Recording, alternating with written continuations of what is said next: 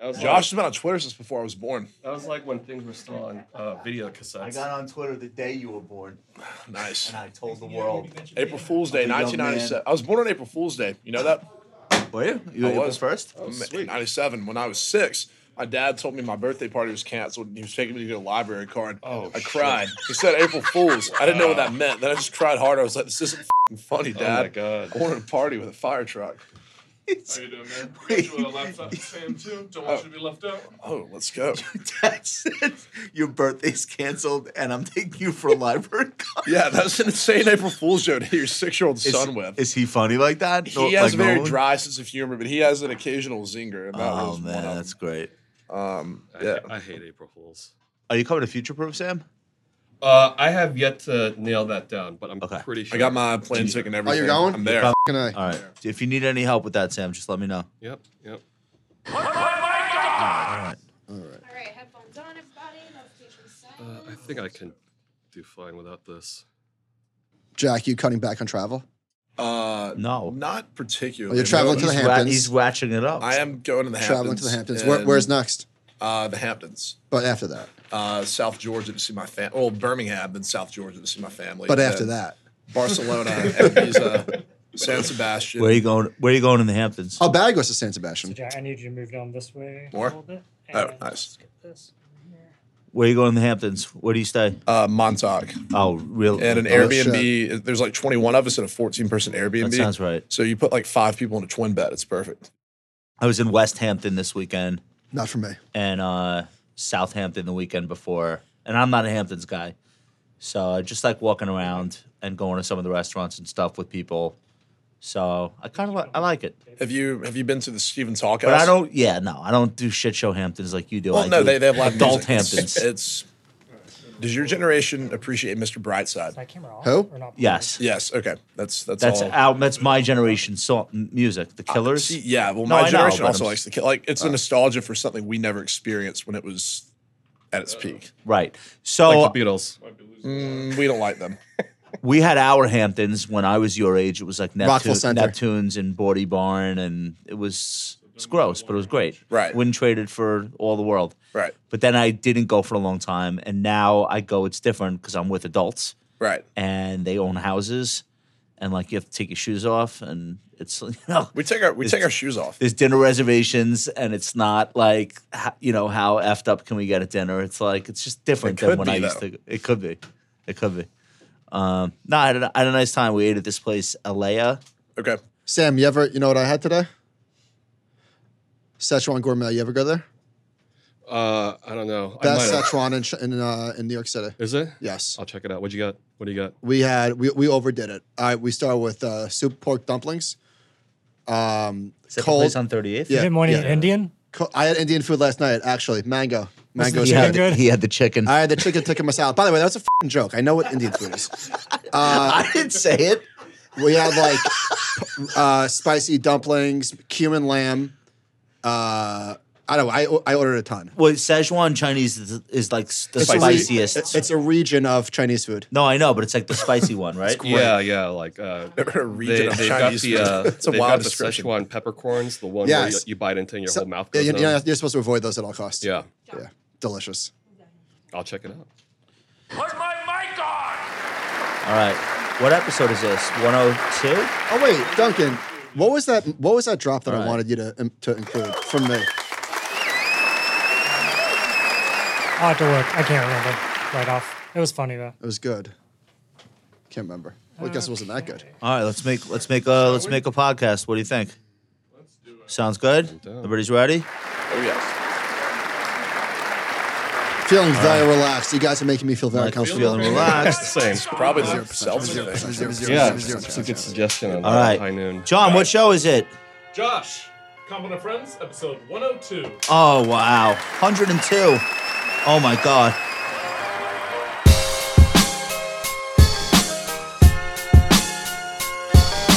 Welcome to The Compound and Friends. All opinions expressed by Josh Brown, Michael Batnick, and their castmates are solely their own opinions and do not reflect the opinion of Ritholtz Wealth Management.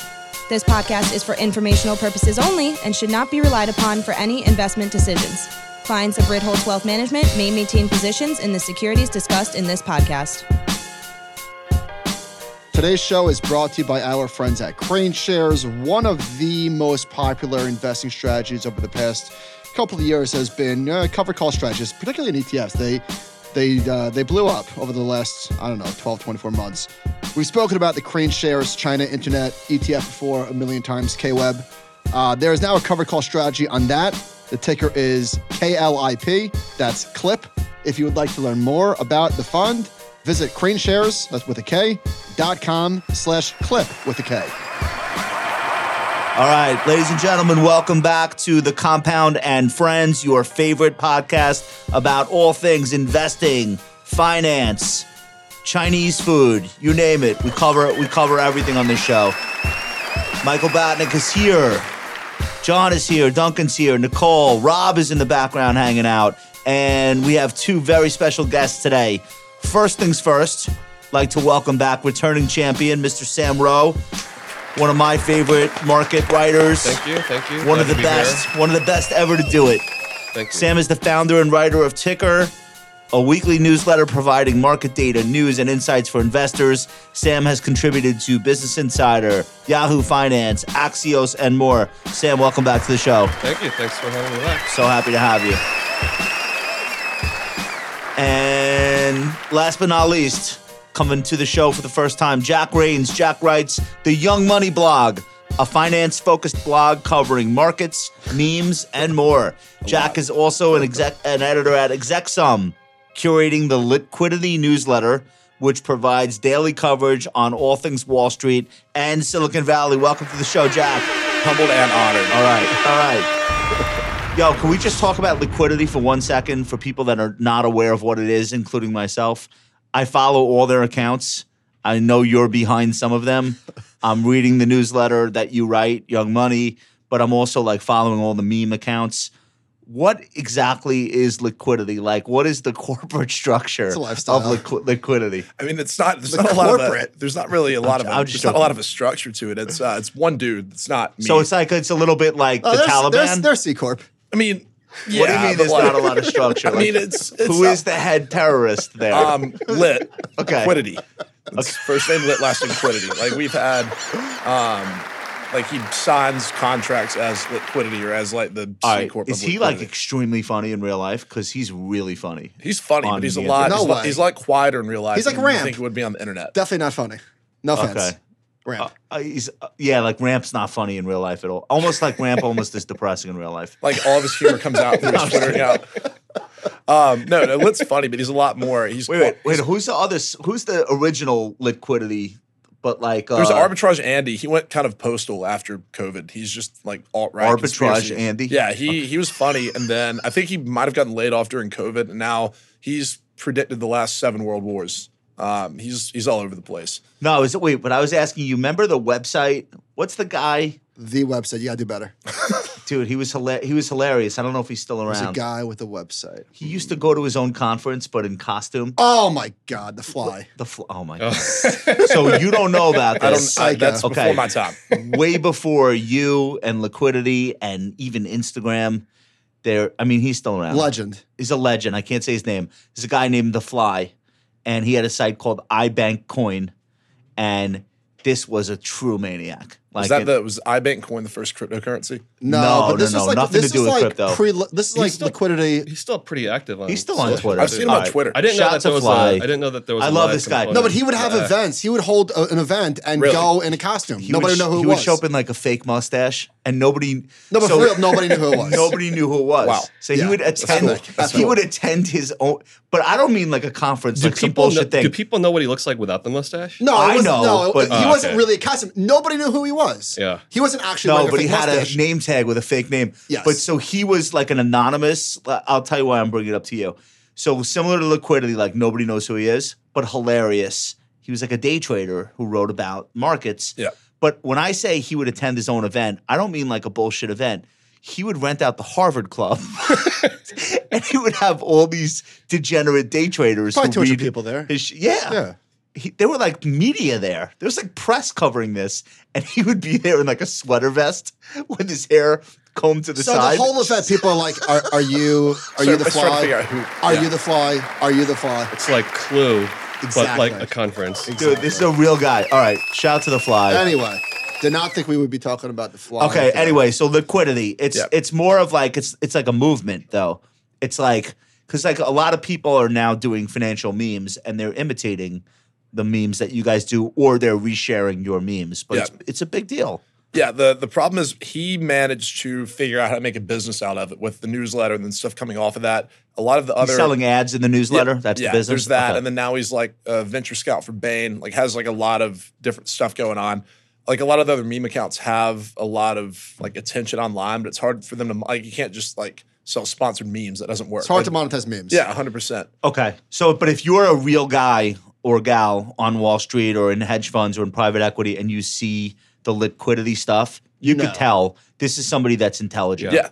So that so that became like a, a door opener to do like real stuff behind the scenes. Yeah, because he worked in it for like seven or eight years. So like the newsletters, while we do have a meme section at the bottom, it's like all the mergers and acquisitions, venture capital deal flow, Yeah, earnings yeah. recap. Jack, So it's believe it or not, not everybody knows what a meme is. Most people do. Right. But what? Give an example of like one of his most or one of your most viral memes. like, Um, what does that look like for the audience? Who's like, what the? F- what's a meme? I mean, So- everything everything that has uh, what hashtag ref on it, like you, you only know what that means if you spent your entire career on Excel. Yes. Um, and then all the EBITDA stuff is. Did you guys invent EBITDA? yes. um maybe.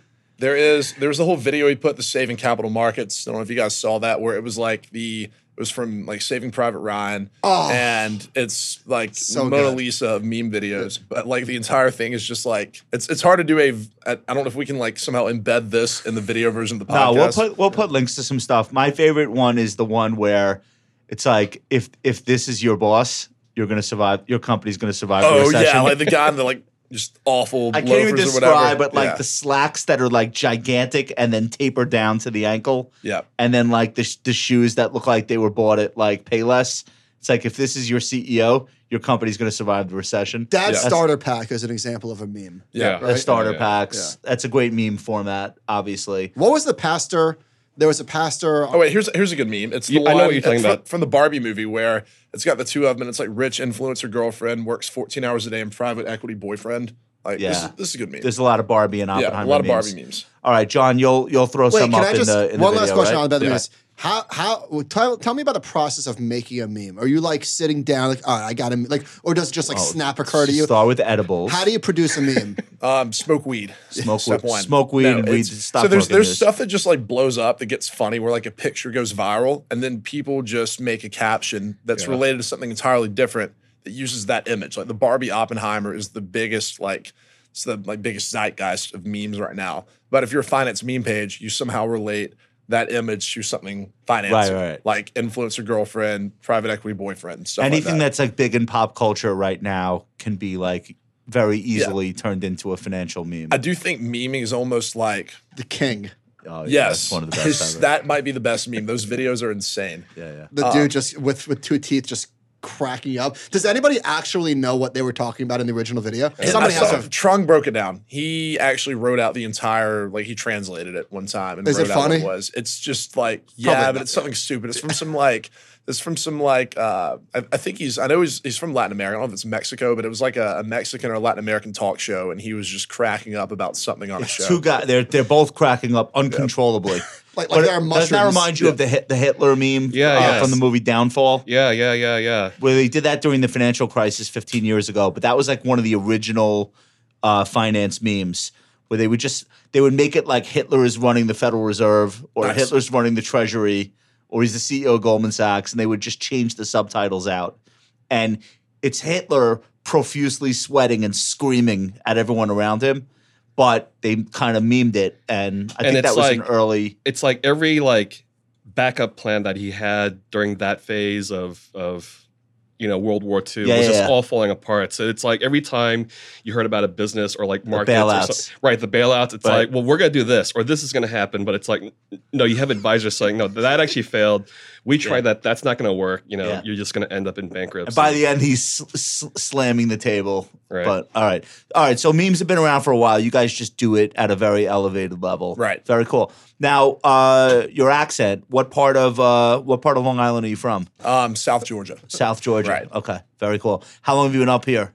one year. Okay. And you were taking classes at Columbia. I am taking You're classes. getting your at Columbia. MBA. I'm working on it. Okay, dude. Very cool. You're doing a lot of things. Thank you. for a young man. Thank you. Uh, let's talk about the markets. Oh wait, actually, yeah. Let's talk about the markets. I I want to lead off by saying we have basically lost all sense of decorum.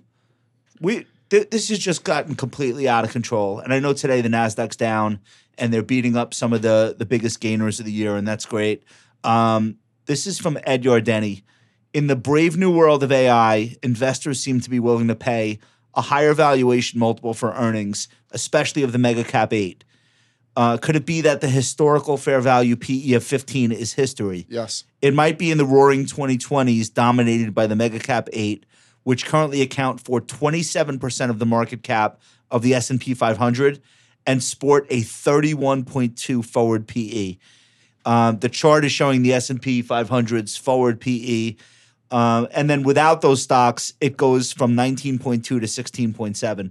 So the whole market is not overvalued. But wait a minute. In 2013, this line was at zero, meaning there was no difference in price to earnings ratio of the mega cap. And it sh- there should have been, right? The market was wrong. Apple was way too cheap. Remember the back out the cash thing? Remember that? so this remember is that meme? 2013. Yeah. You that- back out the cash app. Well, guess what? It was right. Apple. So these companies should trade at a premium. The weird thing is they're also the biggest companies. but it's also two and a half times. It's a lot. The the PE difference, it's it's two and a half times that of the rest of the market. That's the part that I think we've lost our and and because these companies are working on AI, like this is what we're saying. I don't know, gentlemen, thoughts. yeah, I'll, I'll go first. I mean, you Longer, know, so short, short or long from these levels. Go. Uh, I mean, you know, I'm more of a hold guy, so I think I think it's pop. You know, it's always possible something can go wrong in the next couple of days, or maybe even just like the sentiment goes south. I mean, earnings from half of these companies are going to be out, you know, next week, so they could make some hiccup. Not about- great so far. It's not great. Not great so far. I mean, in terms of like, you know, if we're talking about beat rates relative to analysts, it- it's like all that stuff is positive so far. Yeah. So whatever the expectations are, it's like it's quite possible that they beat those expectations, but it's all going to come down to guidance, right? You're always talking Netflix about beat. it. The stock fell ten percent anyway, Yeah, probably because it Yeah. just doubled. Now it's only up 55% year to date. Stan, let me ask you a Right, question. You're- exactly. We're, we're gaps guys here, right? We've, we, we always have been. sure. So the Nvidia gap that sits at 320 when they guided from like 7 billion to 11 and the stock gapped up 25%. When does that get filled?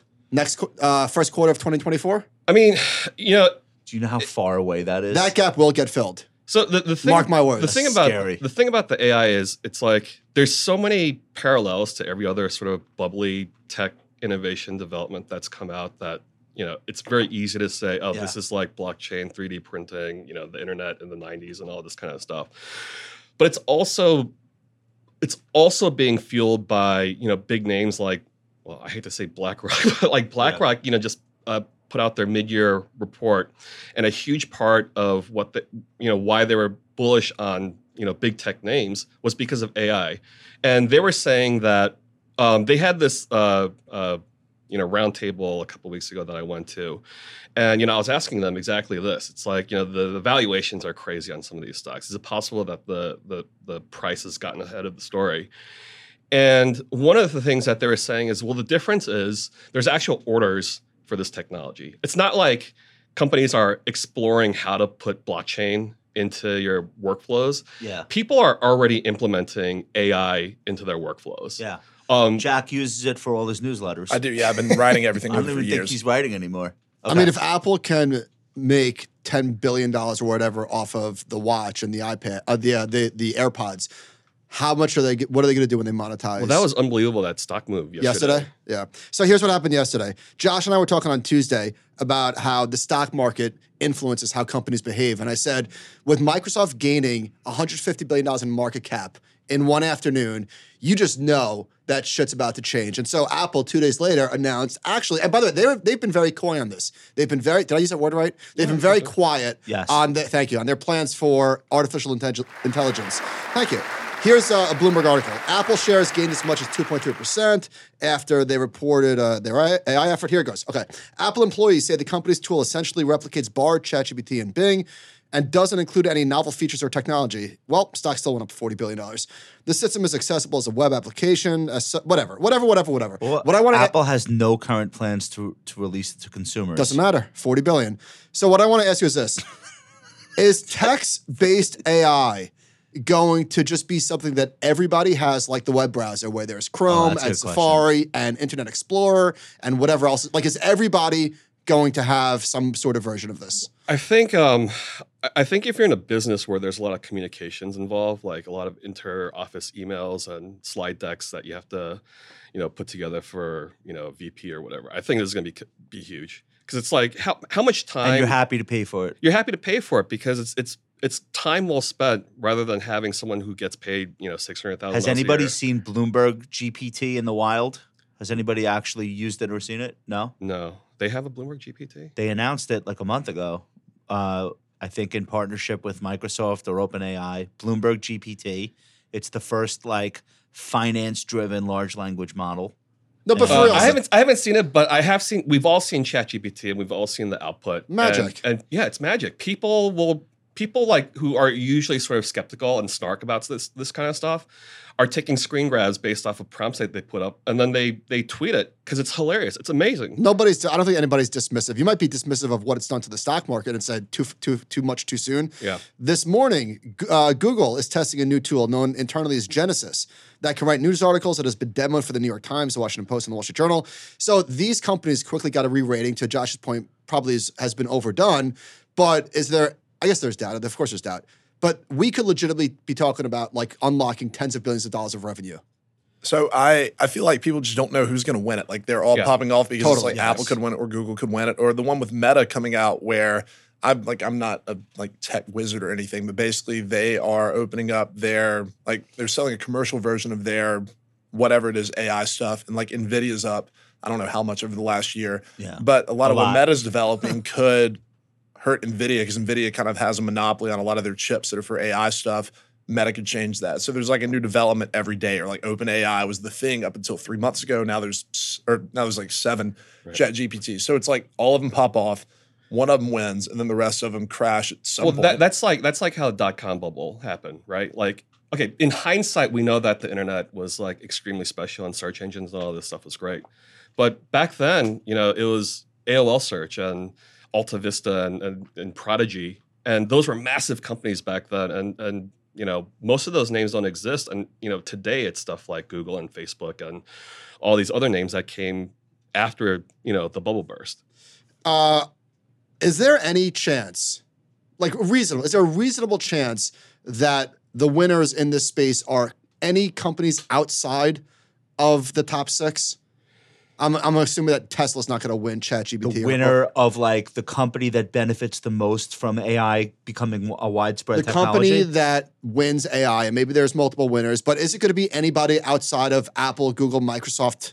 I mean, it could be that a winner is someone who just implements the best, like a company that doesn't develop AI but finds a way to become like five times more efficient with AI and then takes market cap. Like, I don't know, like somebody like Stripe or just a random company. Airbnb might be able to like better price stuff. I don't know. But there could I be actually someone who think just uses every it better. vertical will have its own AI mini champion.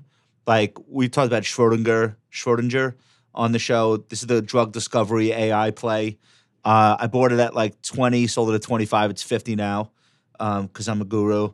But they are like the leading platform for other pharmaceutical companies to rent out that platform to perform their own AI.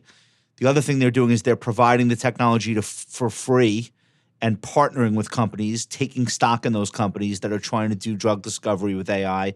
Like they seem to be at the center, SDGER E is the ticker. They seem to be at the center of the universe for pharmaceutical related AI. It's easy for me to picture every sector. having like its AI play, so to speak, Yeah. because it's so early. I don't know if that means for like a stock that's going to work over 10 years, but like you're going to see IPOs now coming out where companies are going to be like, oh, we're the AI for retailers. Like every retailer uses our AI platform to figure out when they need to restock.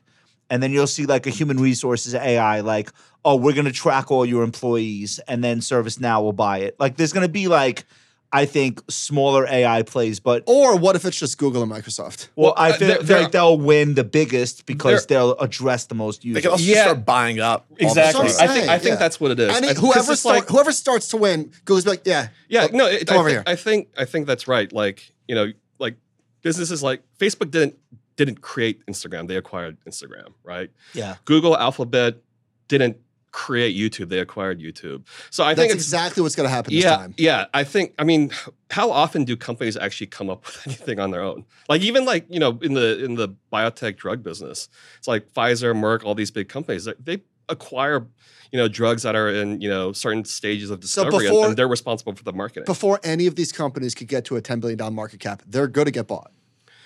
Uh, Besides our open AI. Yeah, I think I think that's possible. Yeah, it's going to be you know it's well. m- I, Which I would, I would Microsoft owns. yeah, I would speculate it would be like these small companies that aren't public yet. So it just these acquisitions happen very quietly. Like these companies are they're probably you know Microsoft is probably going to acquire like ten companies today that we've never heard of, but like maybe one of those companies ends up becoming responsible for you know creating the the AI tool that blows all of our minds. It's also you get kind of a, a self-fulfilling cycle of Microsoft announced an AI initiative. Their market cap goes up 40 billion. Then you acquire 20 Exactly. billion dollars worth of AI startups. It's just like you kind of just created That's a, value. yeah, that's a really good point. Like them just announcing it is like a value creation event. Well, it, yeah, AI washing, right? So- like if you can't if you don't deliver, you just at least say something, right? John, so Well, others- by the way, my newsletter uh, is going to start implementing some AI. yeah, so Sa- just Sam, every, everybody Sam wants to know.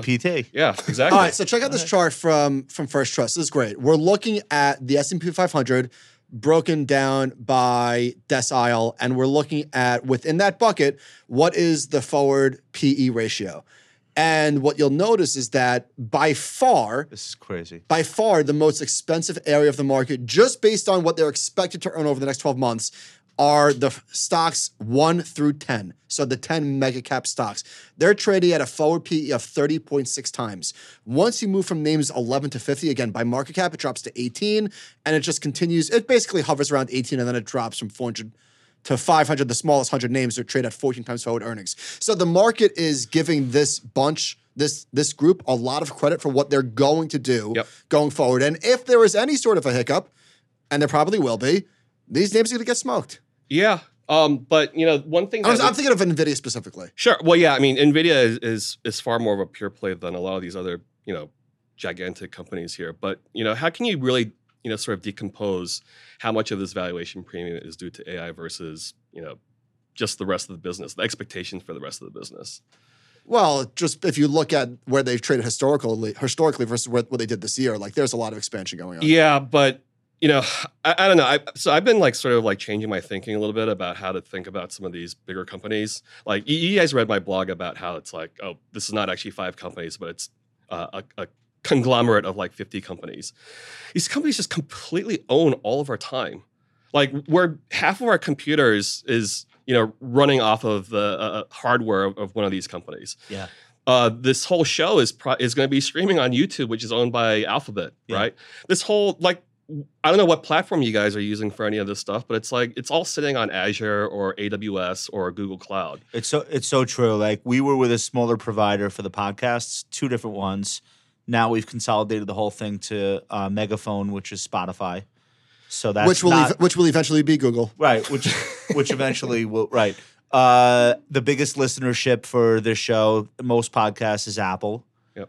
um i would imagine that a lot of the editing stuff tech technology is adobe which is maybe not in the top 10 but it's in the top 20 so it's it's just like you just go down the list and you realize oh there's a reason these companies are so dominant in the index because that's mirroring how dominant they are in our lives And it could be it could be that the the prospect for earnings might not be, you know, sort of Nvidia esque or, you know, small cap growth tech esque, But there could be a higher confidence that these companies actually deliver on those forward earnings. What if we're talking about this in 10 years? These companies are so impenetrable. And th- I wrote this like years ago as one of the many reasons why the valuation of the stock market keeps rising.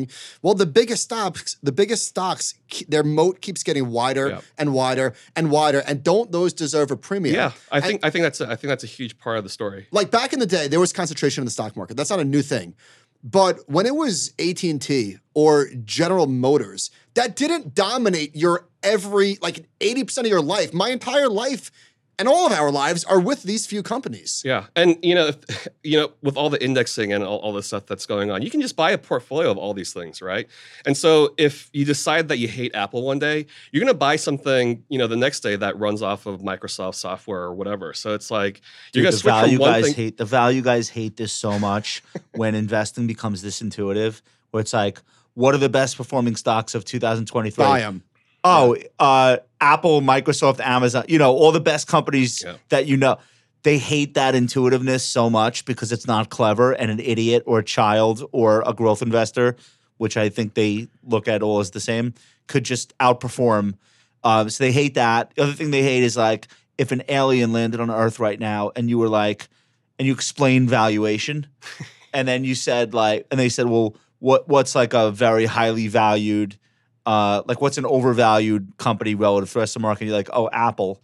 And they're like, what's Apple? And you explain, oh, just like the company that gets 50% profit margins on everything Yeah. and has the biggest installed user base and blah. They're like, oh, well, maybe that should be the most overvalued stock, shouldn't it? Like, Yeah, and and the other thing too, I mean, related to that, right? Like the reason why you know value investors might be frustrated, especially you know, like like you said, like at the end of the year, uh, th- this is a story that everyone's gonna be telling, right? But that's the issue with valuations. I think we like it's one of the charts that that that we're gonna talk about. But valuations, you know, might tell you if something is expensive or cheap relative to historical PE ratios or whatever. But the historical data tells you that a high valuation or a low valuation doesn't tell you anything about where the stock is going in the next year. on an individual stock basis. and even the market yeah, even even on the market too. Yeah, so it's like the fact, the very fact that the, pri- the the valuation is high now is sort of a manifestation of this issue of, yeah, stocks can get expensive, and so why can't stocks continue to be they expensive? can by the way I am I am uh, I am in the camp that valuations do matter like what you Oh, pay yeah. for a business app of course it matters but it doesn't tell you what happens in the next year two years three years or even five years it matters eventually. it matters eventually It does. It does matter eventually, but you know what? Like a lot of these valuation metrics, especially like PE ratios, right? Like so, if a company is trading at thirty times earnings, right? This is a very high number, but most of the time you're calculating it based off of either the current year or, or what's expected to happen in the next year. Well, so that that's uh, uh, let's say Apple is trading at thirty times next year's earnings. Well, thirty years from now, is that is it going to be the same level of earnings? You're probably going to be able to sort of earn all that back in, in less time. Well, analysts do that all the time. Like this stock is trading at, uh, you know, maybe it's 30 times earnings today, but it's trading at 22 times 2030 earnings or something. Right. So It's a yeah, earn- dangerous earnings. ga- it's a dangerous game though, because Totally, well, of course it is. Yeah. If you had Oh, played yeah. Oh, that with previous dominant tech companies, you're- then yeah. you would you would be in Nokia at a level. You know, you'd be in Mo- Motorola. People forget that there were maybe not as dominant as Apple and Microsoft are today. There were other tech companies where analysts were playing that game, thinking about ten years out, not understanding that pretty much everyone in history has gotten disrupted. Yeah. Well, how about this? This, Th- this is this is why you got to diversify, man. And- I- and- and there's this not a is- things I that you always could, say this. there's not a lot of things you could say about valuation that's like conclusive. Like this is this, but what you can say is trading, uh, buying something for more than 40 times sales, which Nvidia is at, Yeah. is generally a very bad idea. Like that has not worked out very well. Like Cisco g- from the from from 2000 to whatever 2010, it grew at like 20% a year the business. But it doesn't matter because the m- the market was pricing in like 35% growth. Right, And when right. you fall short of that, you get destroyed. Yeah, you know that that kind of reminds me of how people used to talk about like the Chinese economy and like what used to characterize a hard landing for for Chinese economy. Like when you think about the U.S. economy, a hard landing is recession, right? GDP goes negative and all this stuff. But there was a time when you know China is growing at ten percent per year. Six percent was a hard landing. Six percent was a Yeah. hard landing because it's like you now know, they would peop- do anything for six percent. Yeah, yeah, oh yeah, absolutely, Yeah. right? Because it's like you you plan, You go, you're at 10%, you plan for a 9 or 8% growth or some deceleration. You go to 6%, then suddenly you have too much capacity and, and it's a nightmare. Jack, you threw this in the doc. Nick Majuli's piece on valuation. This is the hot topic of the year, right? Like Yeah. everyone basically is like, all right, these companies are great, but these stocks are overvalued. That's pretty much the commentary that I that I'm reading everywhere. What is uh what is this chart what is this chart saying? Yeah, basically that like PE ratios on average have been climbing over time, especially since the 80s. But it's one of those things where there was essentially like a like a monopoly. New York Stock Exchange had a monopoly on broker fees until 1975, which is right around when that started to inflect. So all of a sudden, trading fees come down, and then you have stuff like Robinhood, E Trade, where more and more people can invest. And then on top of that, companies are getting more global now, where okay, like yeah, Apple's huge. You could say it's overvalued, but Yeah. what if they expand more into Latin America, where everybody still uses Android phones and, and WhatsApp, and they start using iMessage? It's like as more people can put money in the stock market, that's supply and demand is going to make it go up. Companies get more global.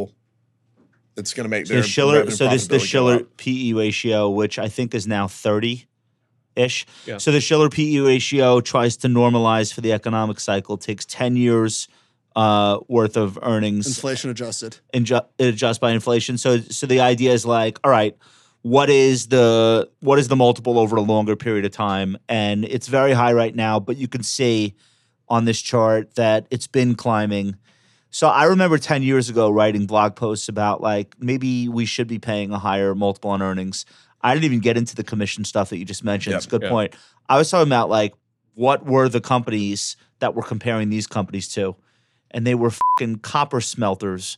They were like like concrete block companies. Yeah. Like of course those shouldn't be 30 times earnings. they, The first- they, they might have been growth industries Well, at some point. the yeah, first- but they never had margins But- like, Yeah, like Yeah, these right, right, companies. Right, John, throw yeah, that chart the back capital, on. the capital intensive business. You know why this chart is completely busted? And again, I'm not saying valuations don't matter. I think they do. I think you're saying that. though. But no, I, We're gonna edit this so that it looks like stop, you're saying Stop. when the Schiller ratio crashed in 2009, at the bottom after a 57% drop in the stock market, it was barely below the all, the long-term historical average. Yep. Barely. The long-term historical average is like what, 17 Yeah, times? so you're waiting for that. Good luck. and it was below it for like two months. Yeah. This Yeah. is not so okay. So the other thing to Josh's point about these companies, which we've been talking about a lot, the first billion dollar company, inflation adjusted, was U.S. Steel. They What uh, year was that? like 1901, I think. Was it and- worth a billion dollars in 1901 dollars? Yeah, you don't remember that? They I, mi- did. I missed school that day. I did a post on this a long time ago, so the numbers are not hundred. They're directionally right. The revenue per employee was like seventeen thousand dollars. Again, inflation adjusted. Facebook's revenue per employee was like four million. Like Yeah. these are not apples to apples. They should not Yeah. be valued the same, and they're not. Yeah. People you were getting so mad though when we were saying like, Yes. maybe the Schiller cape should be climbing, you know, Well- like creeping higher every decade. Yeah. So another thing, another thing about um, the Schiller PE trending higher too, especially like since uh, you know like 1980, you also had interest rates falling for four decades. So um, you know, actually, uh, Jeremy Grantham of all people wrote uh, in one of his notes, I think like four or five years ago, actually talks about this, where you know we may actually be in a new regime for evaluations where it's not, it's a mistake to think about the hundred year average for the the PE or the CAPE, but like you know something that's more close to whatever the 15, 20 year average is because interest rates are so much lower. So the lower interest rates justifying those higher valuations for all those reasons, you know, lower cost of capital and all that stuff. It was Robert Schiller in Money Magazine in 2012. Things can go for 200 years and then change. I even worry about the 10 year PE. This is his Schiller PE ratio. Even that relationship could break down. It did. I mean, it did. Dead. Yeah. So, uh, Um, one one more thing I would add is um, uh, early last year, um, Goldman Sachs published a study where you know they had like some wizard statistician like do some analysis here, and he con- or he it might have been actually they concluded that was it liquidity? it might have been Oh, it might have been yeah lit something um, but the the takeaway the takeaway was that while you can calculate an average for the p because there's numbers that you can use to, to, to calculate there's actually very little statistical evidence to suggest that the pe ratio itself is actually mean reverting like there's actually a gravitational pull to to that average like it can drift you know, for years or you know, decades, you know, above average or below average. Right. But there's nothing that's sort of like gravitational about those long-term averages to Now, suggest Oh, who's that- to say that 15 times is the right number? Well, that's the thing. It's not physics. It doesn't behave based on rules that govern like atomic structure in the universe. Well, the- you know what It's else? People. These are not. Right. Not yes, these are businesses that are publicly traded. It's not as if you're buying a 7-Eleven and yeah, guess what? If you pay 20 times, that will have a much a, a direct impact on how much you earn versus if you pay 7 times. Yeah. That's not what this is. Yeah. Can you buy can you buy Nvidia at 40 times sales as long as as you hit enter, you scream YOLO? Um, Is that the yeah. way to do it? No, that's how it works. And you can probably sell to somebody who's going to pay 80 times sales. for yeah, it. that's well, the that thing. guy's really YOLO. Well, it's like we were talking about earlier. Can you short these? Like, I would say right now, NVIDIA is incredibly overvalued, but it's also like these bubbles run a lot longer than they should. Like, Yeah. I remember when I was literally YOLOing SPACs during the COVID bubble, like, I would buy them at 10 and sell them at 15. And then, like, Nikolai Motors went to 100. It was worth more than Ford, and they had a PowerPoint of a Yeah. truck that never got produced. It's like, there's.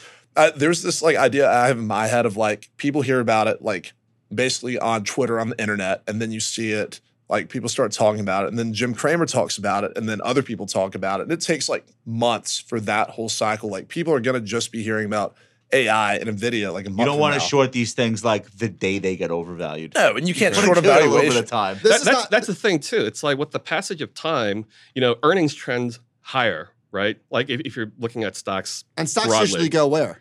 they usually go up There we because go. earnings your earnings usually go up. It, it makes a lot of sense when you think about stocks going up when you think about earnings going up. this isn't satisfying, but the way that I think about s- markets that feel overvalued, not feel, quantitatively appear overvalued, it's much easier to adjust your expectations, right? And say, okay, I'm paying 28 times. That's probably, my returns are probably going to be lower versus I'm going to time the market based on valuations. Like Right. that is a recipe for disaster.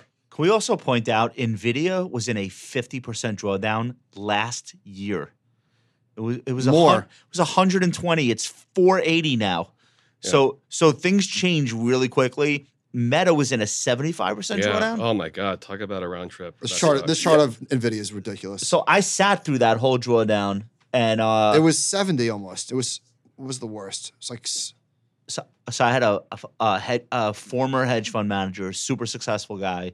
I know him in real life, texting me while Nvidia was like 150 on the way to 120, and he's just like, "Dude, you have to get out." Einhorn did that? No, he's this is a under the radar guy who used to work at a very very big fund. He does his own money now, and he's just like politely like, "Dude, you have to sell it and stop talking about it on TV for This the feels, love of this God." feels a whole lot like what Tesla a year or two Yeah. ago, or you know when that Yeah. started going nuclear. uh, well, Tesla reported this way. I think we're gonna get into that. Let's talk about earnings. Well, we have some SAM charts. Uh, the earnings recession everyone's talking about is backward looking. Throw this up, John. Uh, what are we looking at here Okay, for the so listeners? Describe. so um, This is a meme. There, there's yeah. So this is quarterly earnings. Um, It's a terrible meme. From, yeah, yeah. This is- yeah. Hey, maybe, maybe, maybe You don't even have Margot Robbie in this. Unbelievable. Yeah, so How the, is fir- this the, gonna fir- work? the first half is Oppenheimer, the second half is All right. Margot Robbie. all right, so so basically, what you're what you're seeing in the middle is the current quarter, right? Q2 Well, this is 2023. S and P 500 quarterly bottom up earnings right. per So share actuals and then estimates. right. So the dark blue is actual, and and the second half of it, the the striped is is is forecast based off of analyst projections or whatever. Okay. So you know, we're so we're currently in what people are calling the trough of the earnings. This recession. quarter that we're seeing the reports of now could be the bottom right for the cycle. this quarter, which by the way ended in June, right? Yeah. So this is behind us. So you know this whole matter of like the earnings recession and and you know really sort of obsessing about how they've been going down for the last couple of quarters. You know that that's a good story if you were talking about this a year ago or a year and a half ago, where you're looking forward to what's going to be an Yeah. earnings recession. This is a story in 2022. That's why stock is one of the reasons why stocks fell so It much. makes yeah, it makes a lot of sense. Uh, the the 2022 sell off makes a lot of sense when you consider the fact that we're currently having an earnings recession. but can I say one thing? The peak of earnings was the second quarter of 22. Uh, I couldn't tell you. I think it Well, might I'm have just been eye but yeah. test. Yeah, yeah, yeah. So we're saying that earnings peaked at fifty-six dollars sixty-nine cents a share for the S and P, nice. and they're a troughing meme. at fifty-two seventy-one. That's not a and lot. Who gives a shit? It's not a lot. and It's a we rounding shaved error. off twenty trillion dollars worth of stock valuation to discount that. Yeah. Well, it could have got worse. Does we didn't not know. see- does no, that seem we like didn't madness know. to We you? didn't know. We thought it would get worse. Yeah, nobody, it- nobody thought that it, was that, that that that's all that was going to happen. Oh, There's okay, also- so it was an there's- overreaction. And there's also this. There's also the the recession that everyone was forecasting, right? Oh, it's and, coming. and with a with a historically with Just a you rece- wait and see. historically with a recession, you have an average earnings drawdown of like thirty percent or something. Yeah. And so that's something that would justify a, a 20, 30% sell off. So, sh- uh, so, so Sam, based on based on your chart, it looks like in the second quarter of 2024, which is one year from now, we'll make a record earnings quarterly high. Yeah. back above the 22 high. yeah, 2024, 2025 is expected to be record levels of earnings and, and earnings growth is I'm supposed to return. wildly bullish on 25. Oh, 25. All we Oh. need to Right. happen here is no pandemic, Oppenheimer. well, yeah, I mean, well, or maybe pandemic. I don't know. Pandemic was good for a lot. Pandemic's For a not lot bad. of When's companies. Oppenheimer 2 coming out? yeah, Oppenheimer too. Uh, is the point that stocks lead earnings still, and that relationship really yeah, hasn't I think changed? I think that's next year. I don't know if you guys All right, have that. let's but this, get into this, this that. one from Bespoke actually sort of, you know, you can actually see it. is So this the- it? Yeah. so the dark blue line is the S&P 500 for the last 2 years. And so you can see the bear market in the dark blue as it comes down. This is while um, the reported earnings in in light blue were still on their way up, but you know, you can see in the second half of 2022 where, you know, the forward 12 months worth of earnings are starting to come down. This is beautiful. So the market peaked before earnings did and it bottomed before earnings What did. happened in Stocks Oc- lead What happened earnings. in Yeah. October? What happened in October of last year? The stocks bottomed. There was no sign based on this that earnings were finished falling. yeah, I What, mean- what happened?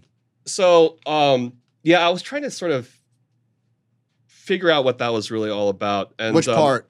The the bottoming, like when when people Because start. look, earnings estimates are still coming down Chad, for Chad six months. GPT was announced in November 2022. Is that There you I, go. I, there you go. I think, I, I mean, the AI thing, I think that's part of it.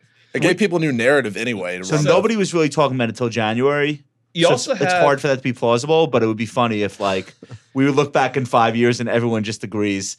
Chat GPT came out on November 30th, Stock market 22. bottom, Stocks front ran that by six weeks and never I went mean, down. that, again. that whole lineup, that's that's AI. That's AI. agree with news that. reports. You also I agree have with that. five or six months of cooling inflation, right? So this is what the strategist Okay. will tell you was that like this is when people start to really feel good that the inflation battle could be Well, won. inflation- peaked in inflation September. peaked, uh, Ju- no, June, June, June, June of 22. Yeah. And okay. October, yeah. So October, you undercut that low, but then you bounced really quickly. Yeah, because stocks lead, right? So you know you don't have to have a, a, a pivot at the Fed for for stocks to bottom. It's just this expectation that the pivot's going to come in four or five, six. Next months. chart. What do we got here? Margins have been the big story. Will continue to be the big story. You know who told us that last week? We had uh, Michael Sembalist on the show. Yeah, Was that last week? Yeah. Yeah. yeah. He This- said, this is "I it. said, where's the puck going? If we're not worried about inflation, what are they gonna What are they gonna be worried about next?" He said, "Margins." yeah, you got to figure this out because you know the fluctuations in margins is determines whether or not your sales, what your earnings will be amplified by sales growth or sales. Okay, so this is contraction. margin expectations have fallen. Record margins are no longer penciled in by analysts. This is showing us S&P 500 quarterly net margins ex financials and the yellow is estimates. Sam, Yeah, what so- if what if uh inf- not what if inflation is cooling off? These companies aren't lowering their prices, so can't that be a reason for margin expansion? It's certainly possible, but a, a- another big thing here. Well, so you know, another big thing is, yeah, I think that's exactly it. That's exactly it, right? They'll So lower their prices if they need to clear inventory. Another- they'll lower well, their fine. prices if they need to clear inventory. They'll lower their prices if the you know if supply chains are so fixed and the excess demand in the economy has been sort of exhausted that they now have to compete for business. Then yeah, Yeah. you start lowering prices, but. For the most part, companies are, are doing pretty well in terms of sales. Do airlines uh, who are competing very difficult look like they're lowering prices? isn't uh, isn't isn't Although aren't actually- prices already sort of well, in kind of a pri- yeah, deflation? A little bit. Although, well, don't need to go there. I like this chart. I sent this to you and Ben, the next one. Uh, earnings recover faster than they fall. This is from Savita. Yeah, this is from Savita. Uh, I sent I sent this to to you and Ben on Shadow. Wait, so this is uh, stairs down, elevator up. elevator up. Yeah. So what happens here, and so Savita explains this, is that historically what happens is during the downturns you make cuts, right? You you know you sell buildings, you lay off some employees, you, and you know you bring Pay in new equipment. severance, Yeah, you pay severance, and you, you write help- down inventory. you have a uh, much leaner operation, Yeah. right? And so when the sales start to recover, your a lot of your fixed costs are much lower than they were you know, during the previous years. So a little bit of sales growth goes a long way in terms of earnings growth. And this is actually um, something that um, Mike Wilson at Morgan Stanley has been talking about for a little while. So everyone knows Mike Wilson as this bearish guy who's you know was bearish last year, is bearish. They this think year. he's a perma bear, but he's a He's little not, bit more but he's thoughtful. not. than He's that. just- he's been very he's bearish. way more thoughtful, and it's like when you start to like read, you know, page two or three of what Read. we don't have to, is it available as a meme? ChatGPT can Right. do that for us. But but that, that that's the thing though. He does talk about what he expects to be like a pretty aggressive recovery in earnings growth in 2024 and 2025. So he's probably on the low end of earnings expectations for tho- those years, but he does expect a sharp rebound in earnings growth because of all these things that he thinks is actually going to be a headwind right now, right? Uh, and it's this phenomenon called operating leverage, right? The degree to which Next chart, John. um, it's this degree to which um, uh, a change in sales translates into a change Bottom in line, earnings, right. right? So on the way down, and so this is a big part of why um, you know we have this earnings recession. It's like sales are kind of weak, but because of the nature of the fixed costs. A l- small decline in sales leads to a large decline in earnings.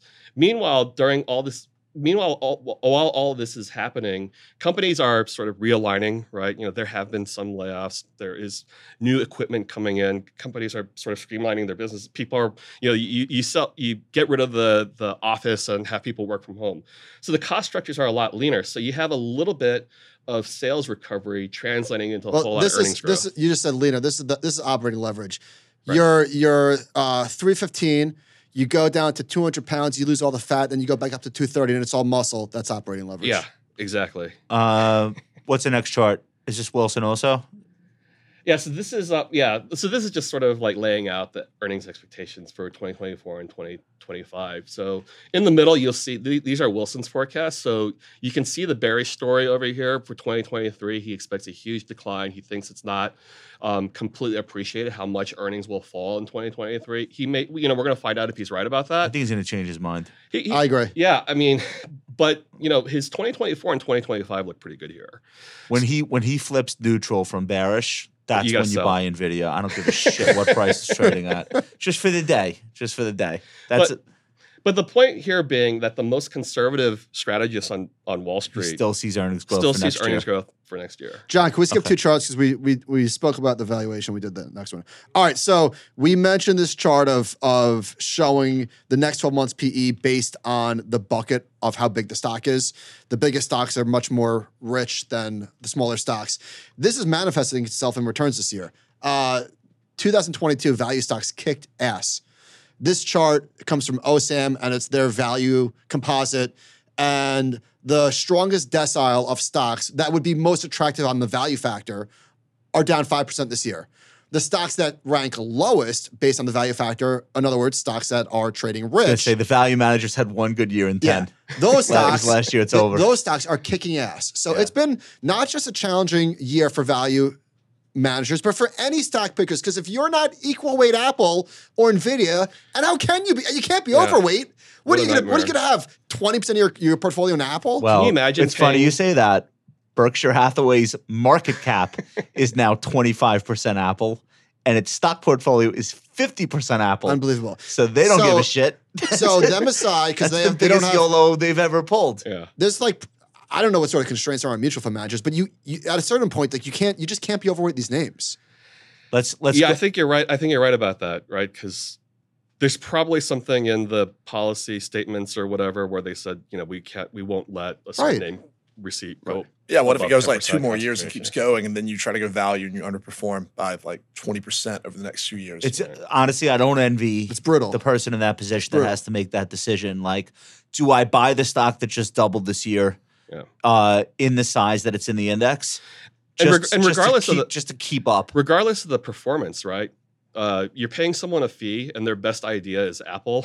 Yeah, So- right. I know, but everyone knows about Apple. It's hard. Is that you Yeah. just quote It's- billions right there? Uh, Oh, it- did That was a Oh Billings yeah, that quote. was that, That was was a a Billings. That Billings was like a quote. first season thing. Josh yeah, wrote I that. like Apple. I think I wrote that line.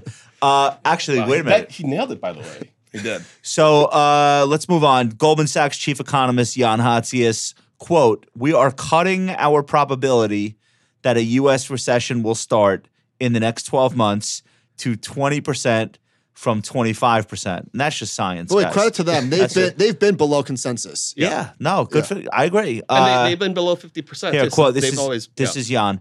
The recent data have reinforced our confidence that bringing inflation down to an acceptable level will not require a recession. Like you could do this without one. So soft.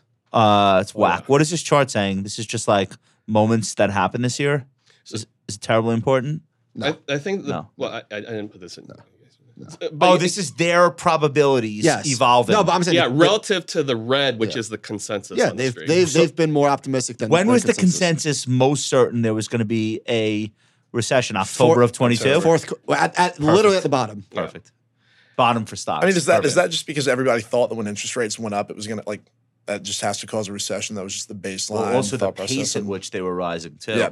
And we didn't even know they were going to start doing 75 basis point Yeah. hikes. Is it Yeah. weird now that the S and P 500 is trading higher than it was two years ago when interest rates were It's the zero? weirdest thing Super ever. weird. Yeah. Okay. Again, I'm only Employ- 26, so like, Super this is weird. kind of my first time Yeah. doing this whole Super thing. Yeah. weird. Like I've been Unem- speed. I feel like I've been speed running stuff. no- since COVID. Unemployment's lower. By the way, you're learning nothing Personal from consumption this is Yeah. year. higher. Trust Yeah, Yeah. this is Yeah. all garbage. By the way, nobody, It's nobody, outlier. nobody got this right.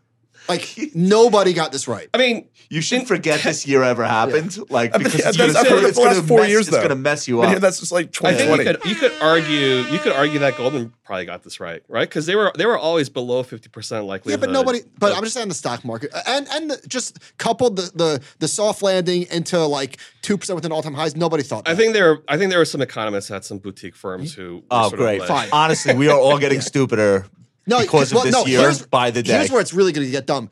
People are going to over-index on what happened this time for Yeah. how we combat the next. Yes. Sure, oh, I sure. guess interest rates don't matter. Like, no, no, no. Yeah, yeah. This is stupid. Yeah. It's a it's a COVID related phenomenon that we're still paying the bills on. It's all COVID. yeah. Yeah. all the comps are stupid. Everything's stupid. And there's there's there's a lot of signs that's saying that there's just still a co- ton of excess demand in the economy, right? Um, I think I have some charts in here too where you know there's a lot of leading indicators that say that there's still a lot of pent up demand um, in the economy. So um, yeah, I, I, it's possible that you know we continue to have this economic growth you know go on longer. I, I do think it's kind of ironic that it's not until months of job creation and months of economic growth that people finally decide to uh, get more bullish on the economy. I'm going to quote course. uh, one of the leading economists of our day, uh, Elon Musk. Elon Macro, during the Tesla call last night, said, Buying a new car is a big decision for the vast majority of people. hmm So, anytime in this economic uncertainty, people generally pause on new car buying, at least to see what happens. Huh? And then I don't know. He's from South Africa. Uh, he's a genius. Don't worry what it says. Oh, here's what he said. So when interest rates rise dramatically, we actually have to reduce the price of the car because interest payments increase the price of the car. True. Checks out. So, and this is at least up until recently, I think the sharpest interest rate rise in history. So we have to do something about that. And so if someone's got a crystal ball for the global economy, I'd really appreciate it. Can we borrow that crystal ball? So, I mean, one day it seems like the world economy is falling apart, and the next, everything's fine. I don't know what the hell is going on, to be totally frank. I wish I did. End quote. Same. It's very honest. You know Yeah, what? I was same. about to say what is going on? that's a lot better than you know s- a CEO coming out and saying you know we we're gonna have five percent growth. For the yeah, next no three shit. I years." totally agree. Yeah. That's what he should say. Because if if he's saying, "Oh, here's how the economy's going to finish the year," I'm not so sure I would trust that. yeah. So, and he's you know he's uh he's Elon. So Yeah. it's That- Um, that's the great thing about earnings calls too, by the way, right? The- you- you- it's just blunt, straightforward. from you know, him. off- yeah. He's very Not- not entertaining. from There- everyone. There's no compliance officer stopping you from. saying Sam, what last you want. week we were talking about the chart that you had in your in your note the other day about how Wall Street strategists are still bearish on the second half despite being bearish this whole time. Yeah. It's remarkable. You write. It's worth noting that the S and P is now above all the year end targets Chart on. Wall Street forecasters had coming into this year. I mean, where are we right now? Forty four hundred. I don't know where we are. Uh, th- whatever. Yeah, We're, 45 plus. uh, 4500 the most bullish was Deutsche Bank. is deutsch they're at 4500 barclays is the most bearish 3675 Shout out Wells Fargo. Also. yeah shout out to wells So we're getting some capitulation. Uh, Credit Suisse is raising. Um, and, and now you said like three quarters of them have raised their price targets. Like, should you be allowed to most. raise your price target? There should be like when you're when you're when you're. So I do a lot of live betting because I um, Should you be I'm allowed a to? Psycho. Hold on. So you can't bet on an NBA game, at least on FanDuel, when fourth quarter. when no, when there's like four or five minutes left in the game, like all but that, that's it. Put your pencils down. There should be a pencils down moment for Wall Street strategists. I don't know when that is. Mike, it's July though. Like maybe after Thanksgiving they should You should stop. get, or you should get one adjustment. You should maybe one freebie. I mean, some of What do we some- think? Some of these guys will adjust their targets like into the fall. This isn't with three now. months. and what are we they? need they- rules. They never adjust it away from the direction of the market. No, th- no, they do not. They do They not. adjust it That's a fact. toward where the market is already. I think you just have to pu- like publish the last two years of like with a line scratched through it, the new one over and over again for the last I don't know like eighteen yeah. months or whatever, showing how many times you changed it, what day you put those out. First of all, just to show the here's- track record. First of all, here's Credit Suisse, which I didn't even know existed anymore. It's nice that they still have an S&P target. We are raising our 2023 S&P 500 price target to 4,700, 3.9% above current levels with modest upside from multiple expansion. Very helpful. also raising our 23 24 estimates to 220 237 uh, from 215 and 220 all right so i guess this is the guy's last report and then Yeah. he walks out walks out is this coming from ubs i don't even know what's going on there I mean, one, one thing one thing I will say about these strategies and these these forecasts and these targets, like if, if you talk to some of them, sort of you know off, you know behind the scenes, yeah not a lot of them like playing this game. They hate it. They have, have no to. choice, They have though. to. But you know, if you look past these targets, a lot of their research is, is still pretty good, and a lot of them will continue to like their their fundamental arguments are still really robust. It's just that you know they had the wrong multiple on the wrong earnings. All right, I want to talk about sentiment for a second. I here's my take on sentiment. It is completely worthless unless everyone agrees, which is very rare. I think we can all agree that in 2022, everybody agreed that things were going to get worse. You- were you at our Nasdaq event? Uh, yeah, yeah, yeah, Remember- yeah, so yeah, I- yeah, yeah. You did the, the, I- the I- survey. When yeah. was that? December. it was 100% bearish I asked Yeah. the crowd how many people Yeah, think a December. recession is coming, and like almost every hand went up. Yeah. How many people think October was actually the bottom? There was like, you know, one guy who was probably trying to be funny put his hand up. Yep. Everybody. So really, that was one of the few times that I can remember that everybody was on the right side. and not answering on the internet like live in Everybody person, was looking on- at you in the eye Everybody yeah. was on the same side. So when I say sentiment datas are, are bullshit, here's what I mean. So uh, the July fund manager survey that Bank of America runs shows uh, what do you think is currently the most traded trade? Cash number one. this is what they think other people Right. are, are crowded into So if Yeah. you were to look at this, the Global Fund Manager Survey, cash is the most over is the most crowded trade. The least crowded trade is equities. Okay, so you would say, oh wow, people are still bearish. This thing has room to run. Then you look at Sam. You actually put this in one of your pieces. The expectations of higher stock prices. This is a survey from the New York Fed. The prop mean probability that U.S. stock prices will be higher one year from now. It's 35%. It's basically as low as it's been in the last uh, decade. And you would suggest, you would conclude from this, okay, we have room to run. Nobody's bullish on the stock market. But then, okay, I'm sorry, one more, one more bearish one. This is from JP Morgan. They ask, are you more likely to increase or decrease equity exposure over the coming days and weeks?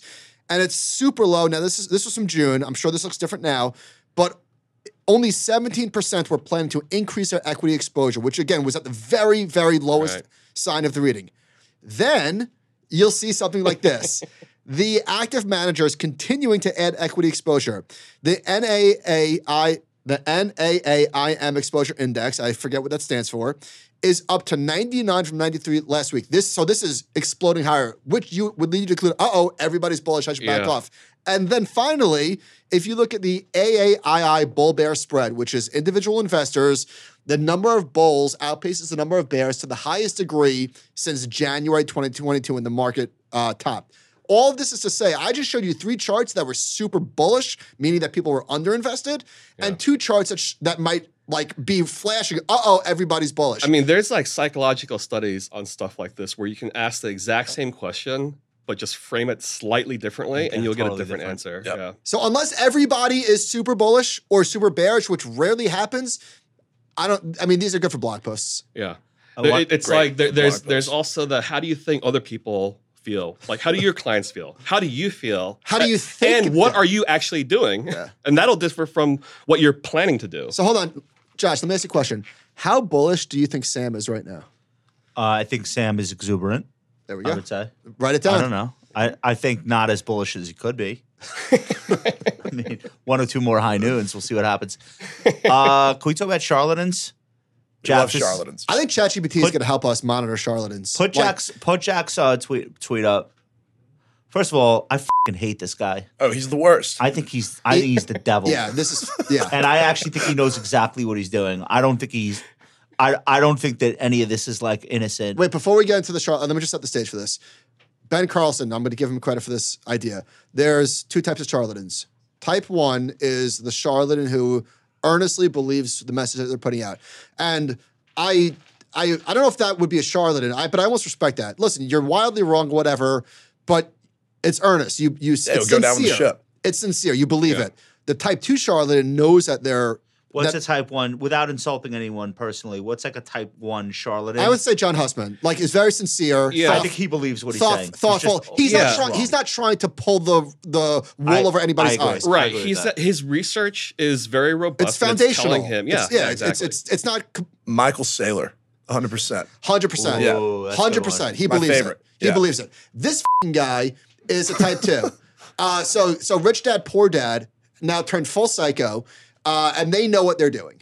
He said, I think a year ago, that the best investment you can make was cans of tuna. That's that's a direct quote. Right. Like you're gonna need to you're gonna need to feed yourself as this whole world Correct. comes undone. Does he know what an investment means? I I've never read his book. Oh, wait, I so don't I mean, plan it- on it. it's like no, I don't. you're you're conflicted. Like Hold on I, I don't I don't know exactly what his deal is, but like you're conflicted Can I by your set the t- financial. let me set the interests tweet too, up. Right? So so he so he's been calling for the end of the world now, like pretty vociferously. That's the thing. You could you could be bearish, but this guy is calling for No, the he's end something of different. the world. okay, so now he's saying July seventeenth with uh, the S and P up twenty five percent and the Nasdaq up f- I don't know fifty. I do not play the stock or bond markets. As an entrepreneur, I like my hands on control too much. Yet too many signs point to a severe stock market crash. If your future depends on stocks and bonds, please be careful. Possibly ask for professional advice. I'm afraid a depression is coming. Okay. Maybe everyone will laugh at me for laughing at this in six months. We'll see what The happens. professional advice part is pretty good. yeah. Do you think maybe he just means like people are going to be depressed in the future? Yeah, that's what I, it is. I like how he doesn't use full Wait, Jack, sentences read as it your goes tweet on. in your voice. Top rope. Read do your it. read your quote tweet in your voice. Go. Um, okay. the irony that the guy who wrote one of the most highly recommended personal finance books ever is a doomer who routinely gives 20 IQ financial advice is almost too funny to be real life. It's and true, yet, though. Here we are. There we are. And guess what? His book was good. It's like I think it might Is be it good? Is it actually a good book? I Well, confess I never How read about it. this? I same, never go into. 16 year old Michael thinks it's good. It was the first book on personal finance that I've Right. ever read. What was the gist of Rich Dad Poor Dad like in one sentence? I don't remember. Oh, Uh, must be no, great. here's what I would here, here's here's what I think it is. Like uh in, invest in yourself, like like get smarter, I don't think put that's money what it was o- about. Okay, I'm, I think it's about the habits of dads who are wealthy contrasted with the habits of No, dads it was who about are compound poor. interest and tuna cans. Right, no, it was about comp. It was about like save it. I I never read It was it, but compound like interest. I have the an idea. Well, now he's not doing that. Now he's like telling people the world's gonna end. Therefore, buy my whatever the f- he's selling. One more thing Yeah. about s- charlatans that I, in this day and age where we've got ChatGPT, people can look shit up. Like, how are people? s- How are th- how do these people still have platforms? because they're very convincing when they speak, and people Yeah. don't care what they used to think. Yeah, or used peop- to say. people don't care what they used to say, and people don't care. You know, I think people don't have time to vet people and vet information. No, and I vet think that has truth. nothing to do with it. They don't care. They want the message. I I'm telling guys, I know this from personal experience. I went to a gold conference in Vancouver Oh my God. 10 years ago, uh, 12 Why? years ago. I was invited to speak. I, it's a long story. I had no business being there, but it was great. Really nice people. And the the the whole gist of the event was you have to invest in these Canadian junior mining stocks because the world is going to come to an end. And Doug Casey, this is like his event. He's a ni- very nice man. Comes up to me, says hello, introduces himself. Then he goes on stage and he's telling people farmland or you're fucked, like for your family. That's you looked around the audience. They want that. That's what they pay him for to say back to them. People, as they get older, want the confirmation that, oh no, it's not just me that's getting left behind. The whole world's gone crazy. And actually, it's probably coming to an end. They know that it's not true. They want someone to say it to them anyway. And that is uh, the domain of the type 2 charlatan. The type 2 charlatan is willing to be paid for delivering that message. And they don't invest that way with their own money. And they don't start companies because they think the world's going to come to an end. It's very obvious, but that's the message that they're selling, and it's very effective. I think yeah, I think one thing that does get lost in economics a lot and finance and you know rational behavior is that you know this whole economy is built on the actions of people who can And people are be pretty fucking irrational. Yeah. nuts. Religious people, s- you know, the people last of certain there's two kinds ep- uh, two episodes ago on Righteous Gemstones on HBO. So they're like a family of evangelical um, mega church preachers, and it's hilarious. It's it's a comedy, but they did a flashback episode to what to 1999, and the preacher is selling like survival pouches to his flock on a TV commercial, and then the world doesn't end. It's like Y2K, and then Y2K ends up being nothing and they're all protesting outside the church. Hey, you sold me all this fucking oatmeal, like buckets of survival oatmeal, and I didn't eat any of this shit. And they have to talk their way out of it, but it's like people have always been willing to pay for that message. Yeah. Um. So in in in the economy, it's no different. What is this chart, Mike? So Michael Sembelis, just as naming names, uh, Put this up. basically I like, like there are the reason why I get mad about not people being bearish because I've been bearish plenty of times, but people that are just like like depression level bearish, like like rich dad poor dad, you are preying on the financially illiterate, and it's just fucked up. So anyway, Michael Sembelis, who was amazing last week on the show, made a chart like what happened if you shifted one dollar from equities to bonds at the time of the Armageddonist comment, and the track record's not great. So this. We don't have to. We don't have to say the names Yeah, that he are on does. here. Yeah. Everybody, everybody knows. we the know name- who they are. Everyone knows the names. And it's not, again, it's not about being wrong. That's fine. It's just like these people are just relentless. And it's not even an, at some point I said that Hussman does legitimate work. These people, it's that's not they're- it's not even it's a personality disorder. Well, I mean, some of the some of these people are associated with having said negative things going into the financial crisis, right? So, like, you know, you get one really amazing bad call, And you just your wanna whole- repeat it. Yeah, your whole Yeah, career is yeah, made. I mean, yeah. like, you're you're already set for And you- retirement. but- so why change? But then there's a psychological component to that where like you got famous for being bearish in 07 n- and because you called the financial So crisis. your that- fans want you to be bearish. so now you're looking for your next hit, your next hit song because you want to get back on Bloomberg TV and CNBC and you want people talking about you on Twitter. So you're like you're always looking for your next hit song and it might never come. And it's always Like- they always double down. It's never like this is gonna be not as bad as 08. Like it's always like this is gonna make 08 look It's like gonna make 08 look like a walk in the park. I remember uh, Kyle Bass was one of the ones who was like one of the big 08 home runs, and then he basically had a TV tour for the next like 12 years Yeah, on. He it tried works. to short like 10 different currencies. None of them hit. Like he thought Japan, China, all these countries were going to collapse. Yeah. None of them hit it. But well the but risk he's reward still- it's asymmetric. You only need to be right once. yeah, exactly. Yeah. And then you can always raise a new fund and It- rake it's like it's it's like you know when you see like um br betting or whatever on on twitter or tiktok or whatever like you know pu- like printing out like you know these huge parlay yeah. wins that make you a fortune you know based off of a two dollar bet or something it's like that stuff is like really interesting but the professional gamblers who might actually be making money are they don't bet like that right Put up these home alone faces. This is great. I always this kid. I don't know. So there, so there, so StockTwits did this did this meme, I guess. They showed six months ago. The headline is how to get how to use a 2023 market crash to get rich, and it's this kid with his hand on his head. And then five months It's ago, like a 25 year old. so a month later, why you'll regret buying stocks in 2023, and it's it's the hand is still on his head, but it's in a different position. Then hands on his mouth. three months ago, the Fed just crashed the market and he's got his hand on his, it's in a fist on his cheek.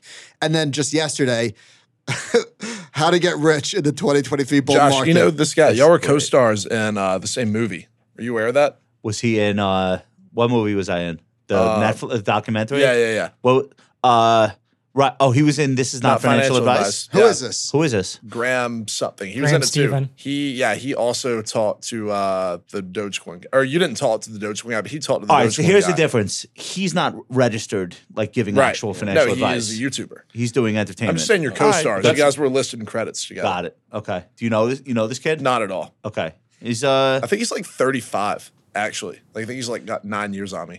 So he's got hundreds of thousands of views per video, and I guess he's good at making the videos. That's the Mr. Beastification of YouTube. You Yeah. put a And Oh, by the way, I would- crazy fucking I don't know thumbnail this in there. person, yeah, work. with and a I'm a- fantastic thumbnail image. You This- know, it just so when I draws say you Charlotte, attention. I mean like professionals. Yeah. Like I'm not talking about this kid. Yeah. Professionals or charlatans. Chamath. Duncan, are we the favorite- only my favorite Duncan? one. Are we the only people on YouTube who like are not haven't like just bitten the bullet and said, okay, let's just write crash on every thumbnail? Let's just do No, it. I can there's, draw there's your good Just do it people. already. There's good I people can do out little there. crayon thumbnails for you guys. Honestly, I'm fucking tired. Just I want from now on, John, write this down. Every thumbnail, I need fire. Is this fire? Literal flame, fire? yeah, that you is can't- George you- Washington I on need, fire. I need like hundred dollar bills on fire in every thumbnail from now on. I like this. I like this Federal Reserve There's just Photoshop cheat tweet. codes I at was the even- end yeah, yeah, it's where great. I could start selling Magic Spoon. there was um, Like, can we just get to? There that's was all a- I want to do. there was a uh, an internal editorial strategy deck that uh, got leaked from BuzzFeed a couple of years ago. Oh, talking boy. about talking about how to like draw attention to yeah, how to to- impulse idiots on the internet. Yeah, right. So there's Right. uh, like well, skipping all the language stuff, but like if you do like add some more reds and oranges and bring up the the concentration that? and the, the brilliance in it, like it's gonna it'll draw the attention of All right, people's let's, eyeballs. Uh, let's talk about Twitter. This shit is crazy. so uh, somebody tweeted, you should get a con- consortium together who understands your vision for this website. Talking to Elon. So Elon responded, we're still negative cash flow due to 50% drop in advertising revenue, plus heavy debt love load, this guy. need to reach positive cash. Okay, so Bloomberg did an article. This is wild. Advertiser spending dropped 89% to $7.6 million over a two month period earlier this year. These are estimates, of course. The top 10 advertisers spent $71 million uh, from September to October uh, before Elon bought the company. So what happens here? Does, do they just go, does it go Somebody bankrupt? told me almost? that all of the ads are now Cheech and Chong. They- All of it's them. a lot. They They all are. of they them. buy the whole incredible. advertising. It is insane. every Anytime I have a line. tweet blow up, it's just these like weed gummies over and No, over no, and dude, over I- again. I blocked it.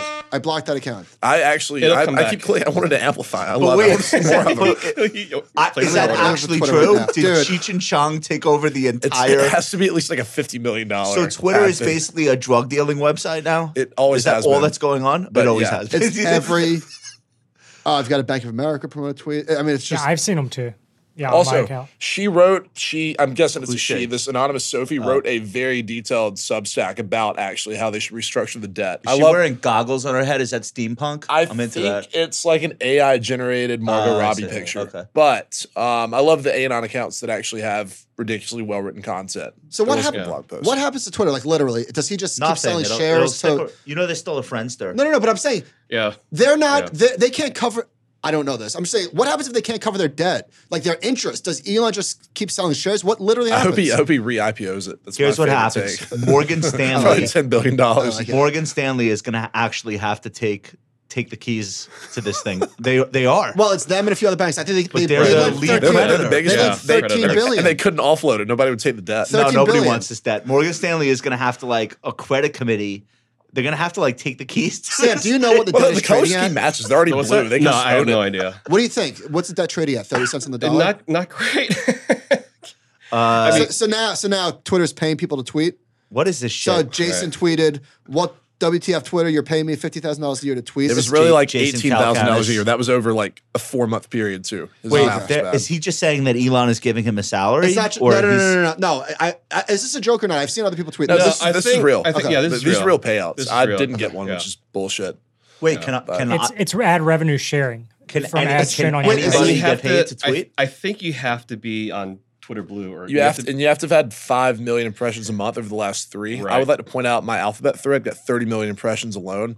I haven't gotten a cent from that. That's it's now, who ridiculous. pays you? Does Cheech and Chong make a direct deposit? Uh, Musk Venmo's you. Musk Yeah. Venmos Wait, you. is this is this Web three?